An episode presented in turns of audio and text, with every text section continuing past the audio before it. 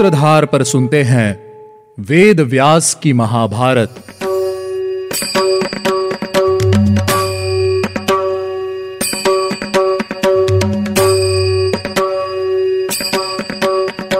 Hello listeners स्वागत है आपका वेद व्यास की महाभारत में।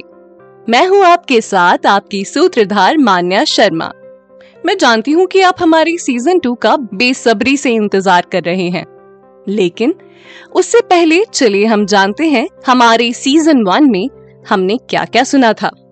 हमारे पहले सीज़न में हमने आदि पर्व की कथाएँ सुनी, जिनमें मुख्य भागों की बात की जाए तो जन्मेजय का नाग यज्ञ और उस यज्ञ के होने का कारण बताया गया था।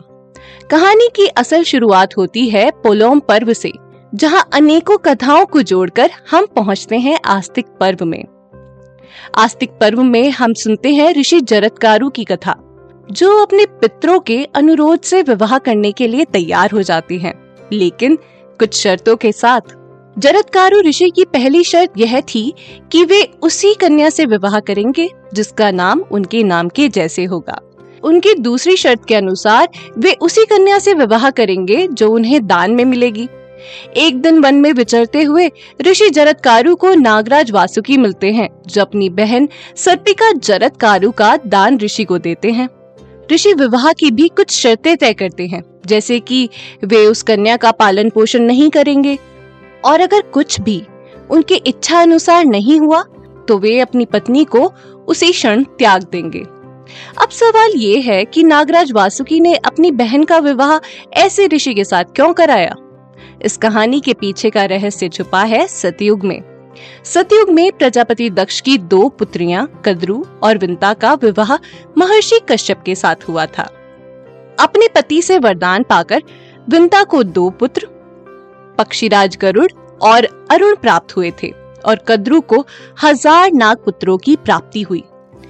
500 वर्ष के लंबे अंतराल के बाद कद्रु के हज़ार अंडों में से नाग पुत्रों का जन्म हुआ। लेकिन विंता के अंडों में कोई बदलाव नहीं आया।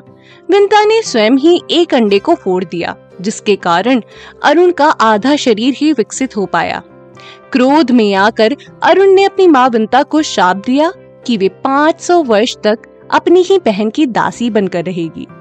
लेकिन फिर अपनी माँ पर दया भाव दिखाकर अरुण ने कहा कि उनका दूसरा पुत्र ही उन्हें इस दास्ता से मुक्ति दिलाएगा।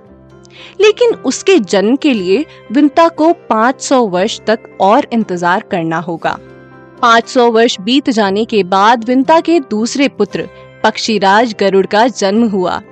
इसके बाद हमने आस्तिक पर्व में ही समुद्र मंथन की कथा सुनी और उसी कथा से हमने जाना कि कैसे भगवान विष्णु ने मोहिनी का रूप धारण करके राक्षसों से अमृत कलश छीन लिया था और देवताओं को अमृत पान कराया था। जिसके बाद उनके बीच एक भीषण युद्ध भी हुआ था।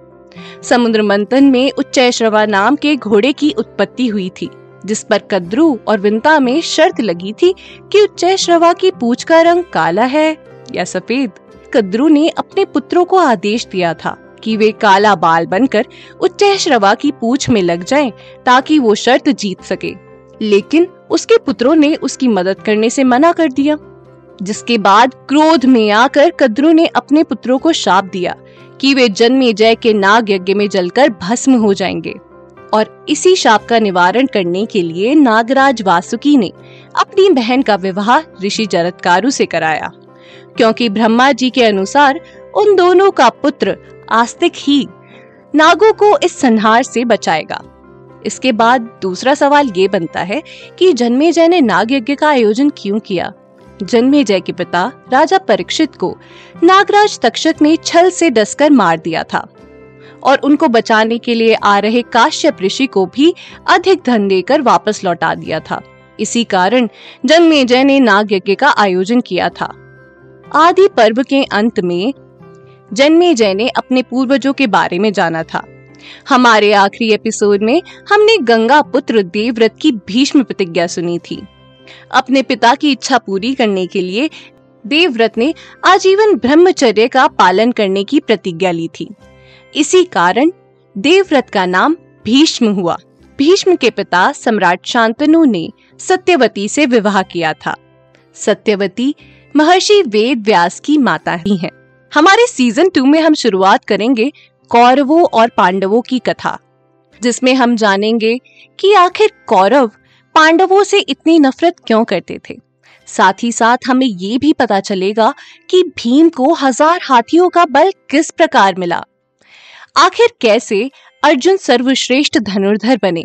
और क्यों कर्ण हमेशा अर्जुन से ईर्ष्या का भाव रखते थे? इन सभी सवालों का जवाब आपको मिलेगा हमारे सीज़न टू में फिफ्टींथ ऑफ़ अगस्त को। तो भूलिएगा नहीं, आपका इंतज़ार रहेगा।